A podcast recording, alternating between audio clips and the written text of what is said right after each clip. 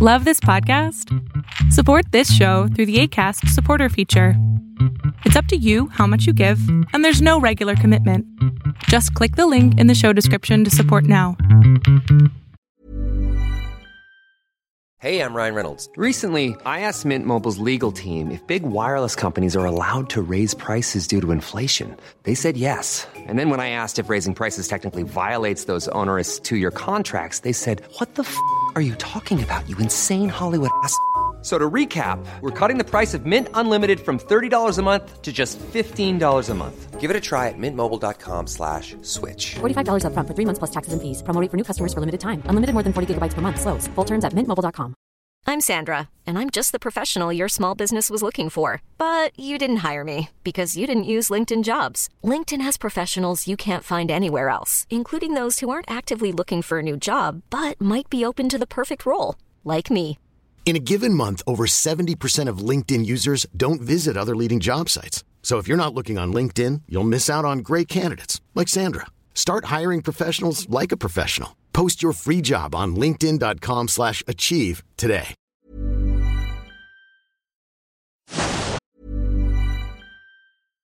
One size fits all seemed like a good idea for clothes Nice dress. Uh, it's a it's a t-shirt.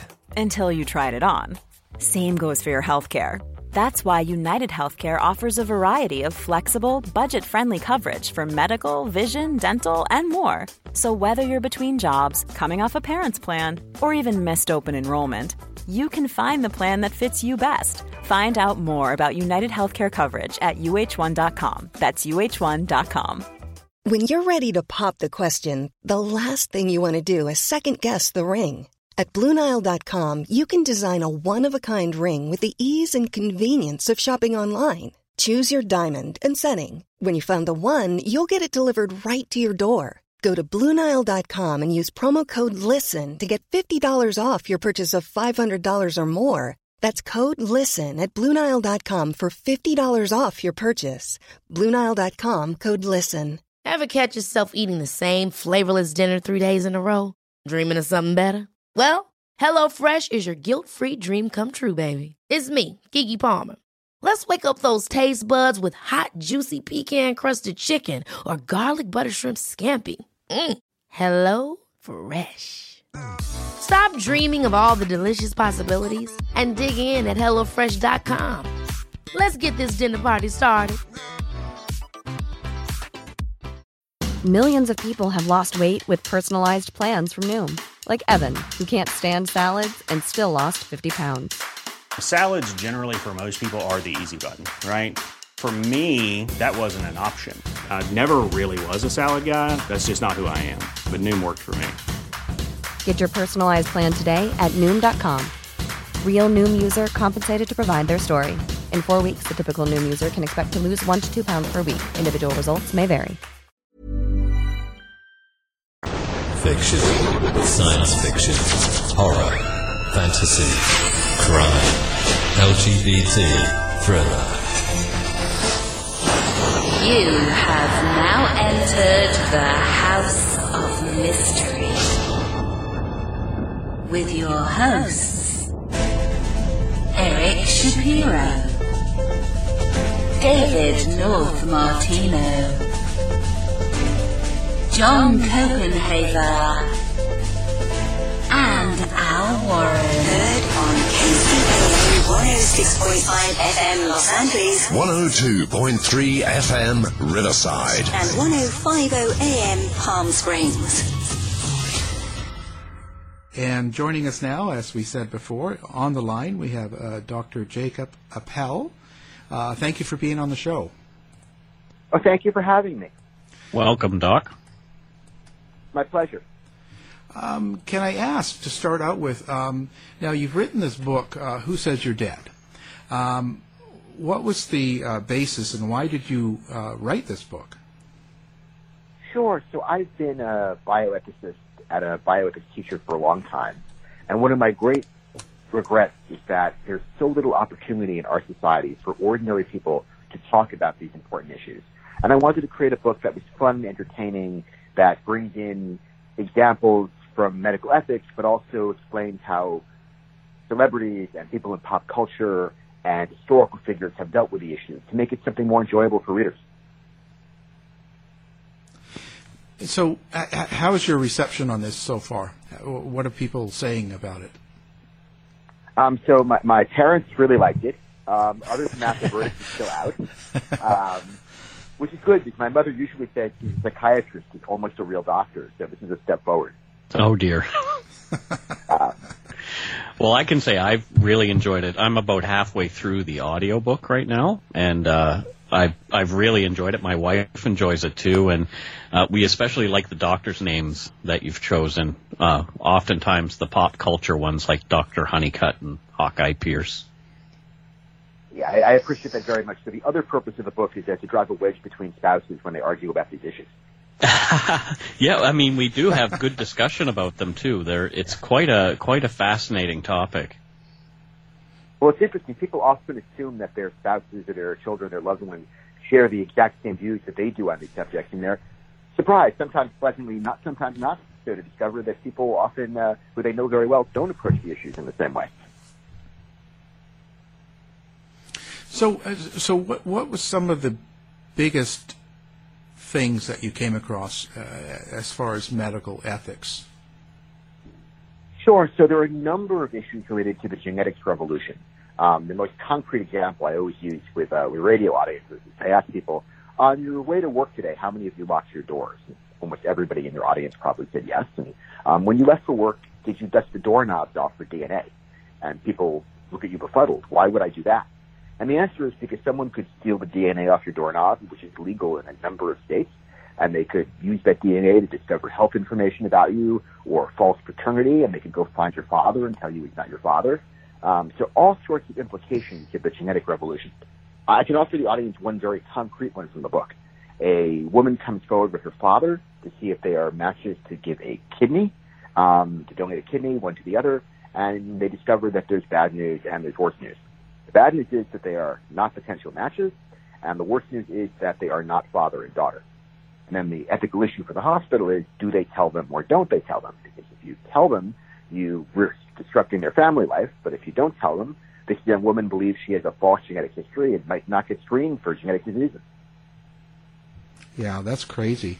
Um, we just had um, Carl Koppelman, who was a forensic um, artist, and, and I know that they um, do DNA through GEDmatch, and they um, quite often find out that people are not who they say they are from that. Um, so, so, it's quite a, a, legal problem as well, I, I guess. Oh, absolutely. Uh, people think they're related to other people. I, I also offer the, for people who think the previous question was an easy one, an even harder question. What happens if a couple, if a couple comes forward to see if one can donate a kidney to the other, and it turns out there's good news and quote better news? They not only are a match, but they are actually siblings and didn't know it, which oh. can happen. Um, do you tell them because telling them will dissolve their marriage? Does the context matter? Does it matter if they're childbearing age or they're past childbearing age? No easy answers. Wow. So you're coming across this a lot, or? I, I wouldn't say I come across all of these cases on a regular basis, but I, I'm enmeshed in the bioethics community, so these cases arise with some frequency over a very large population. The odds of any one of these things happening to you are very small. The odds of something like this happening to you or someone you know are actually sizable. So what are you what are you hoping people get out of this? Like when they pick up the book, what do you think they're going to walk away with here? Well, I think the most important message I want people to take home is we live in a very polarized society, and all of our discussions around bioethical issues are very charged, and nobody listens to each other. And I want people to understand that the people who disagree with them are not evil people. They simply are people who start with different premises and thereby come to different conclusions.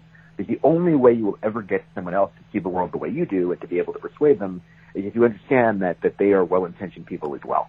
Um, and I think our bioethics discourse really needs that.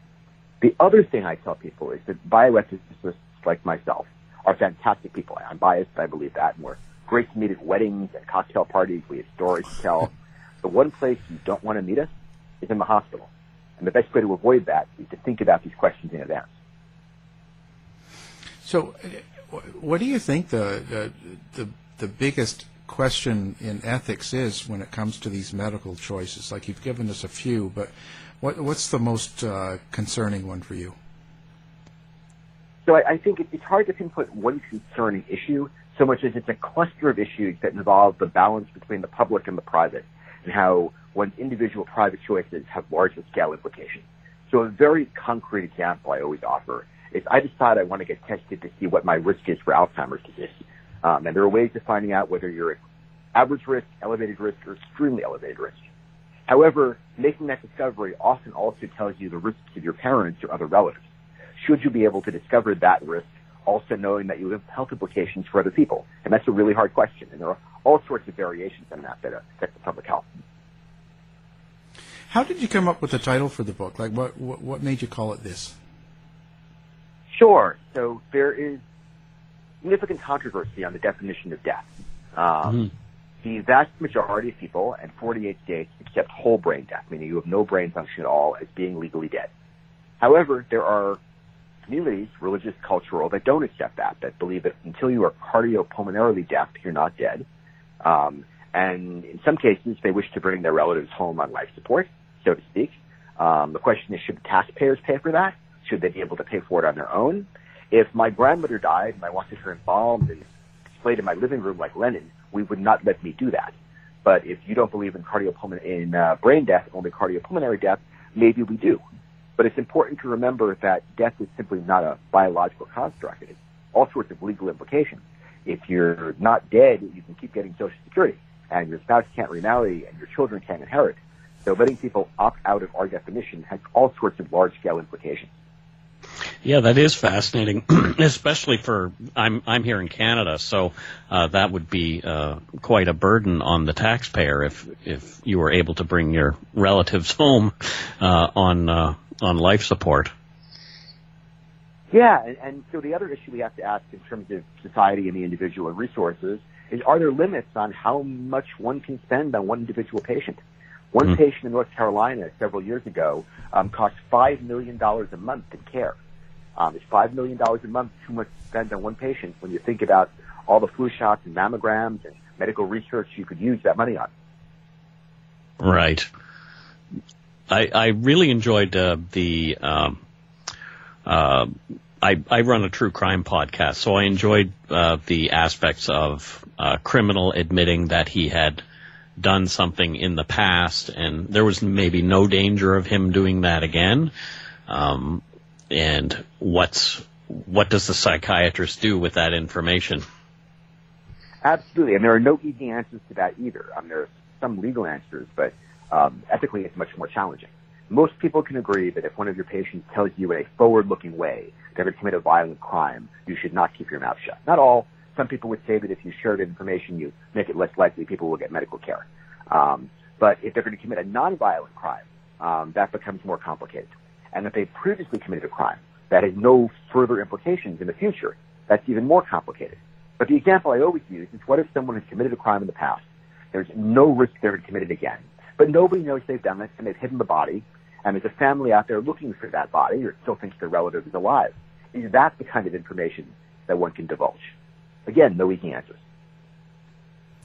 And um, I, one thing I was thinking of is, is um, recently, uh, you know, there's uh, people that get artificially inseminated and di- different things like that. And you talk about when they get a, divorce, um, like who who gets the embryo, so to speak. Yeah, can you even own embryo or embryo is property? And courts have grappled with that significantly. Um, and does context matter?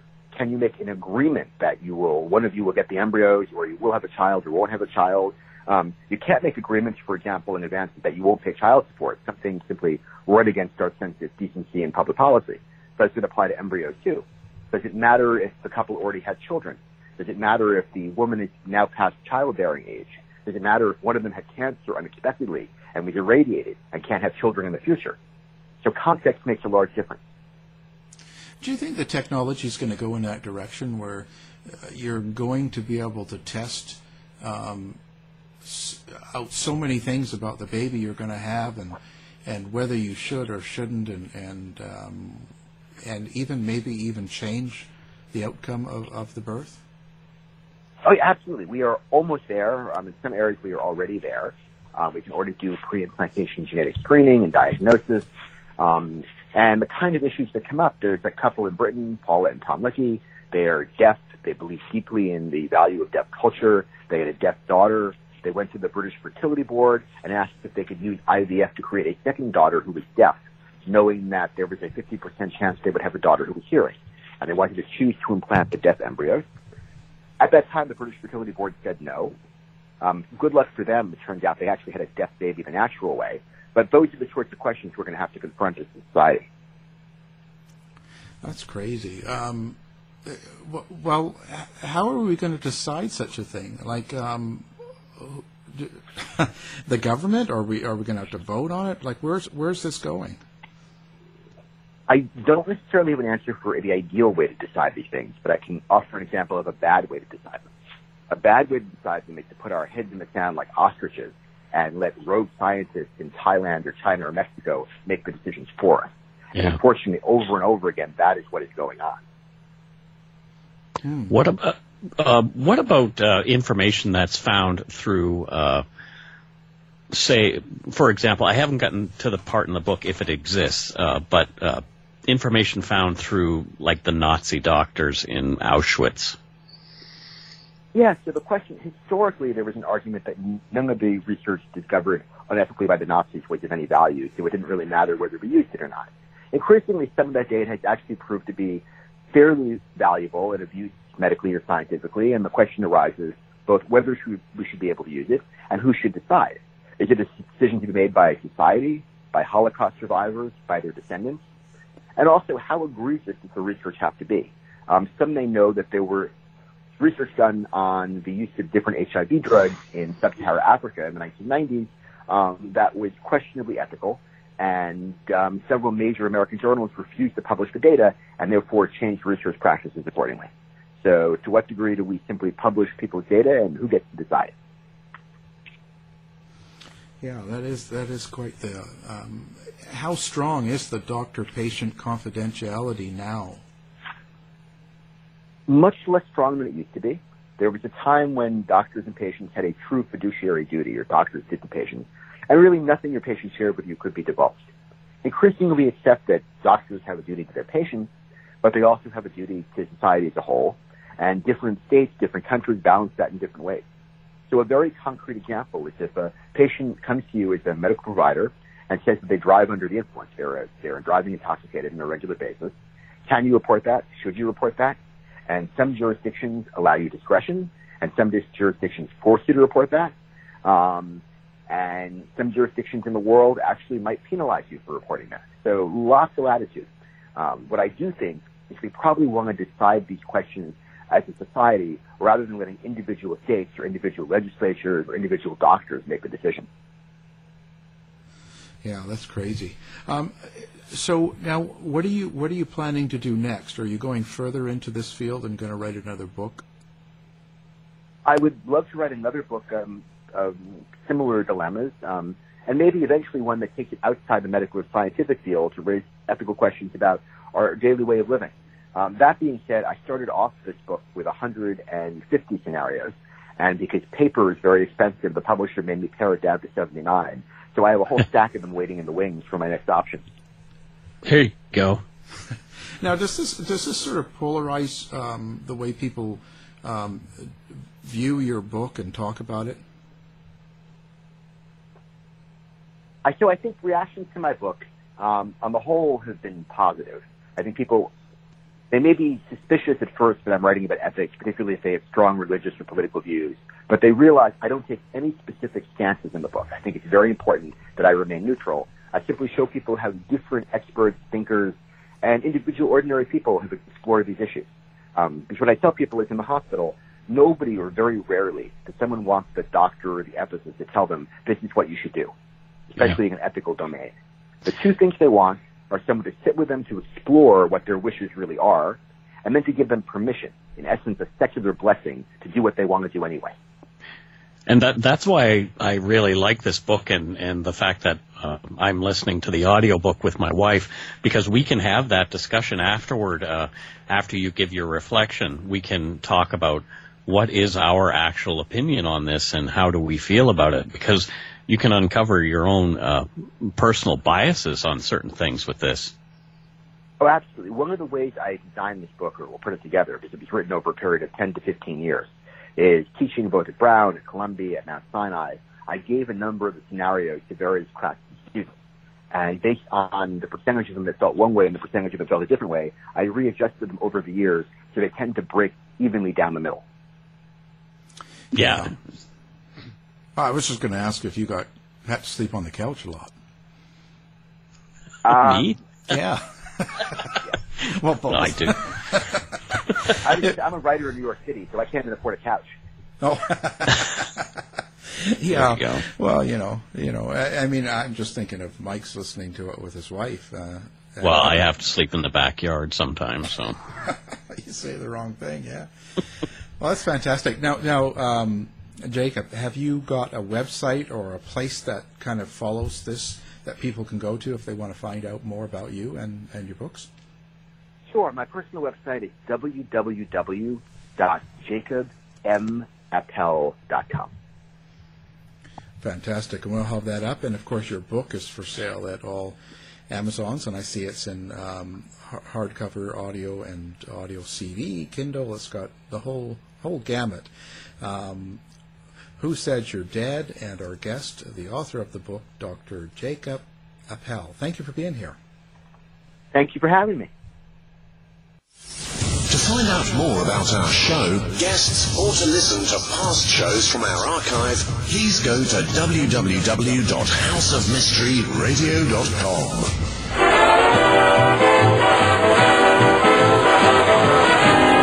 The mission has been completed.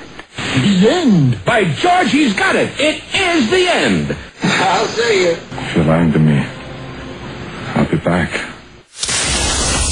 This has been a production of Something Weird Media.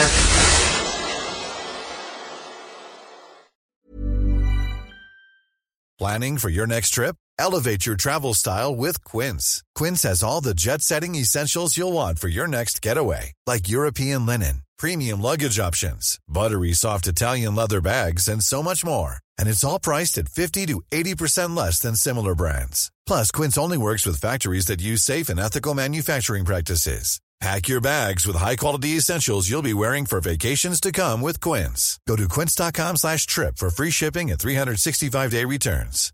Hi, I'm Daniel, founder of Pretty Litter. Cats and cat owners deserve better than any old-fashioned litter. That's why I teamed up with scientists and veterinarians to create Pretty Litter. Its innovative crystal formula has superior odor control and weighs up to 80% less than clay litter.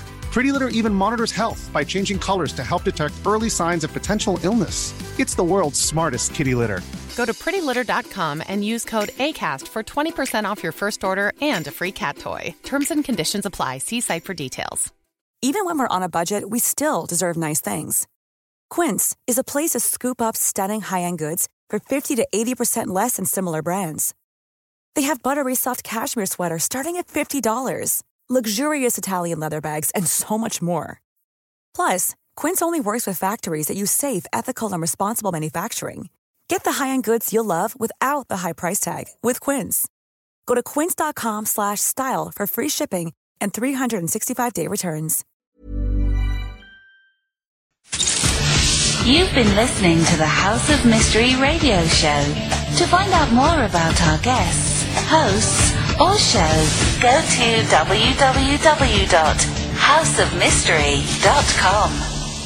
Show's over for now. Was it as good for you as it was for me? Well, good night. This has been a production of Something Weird Media. I'll be back.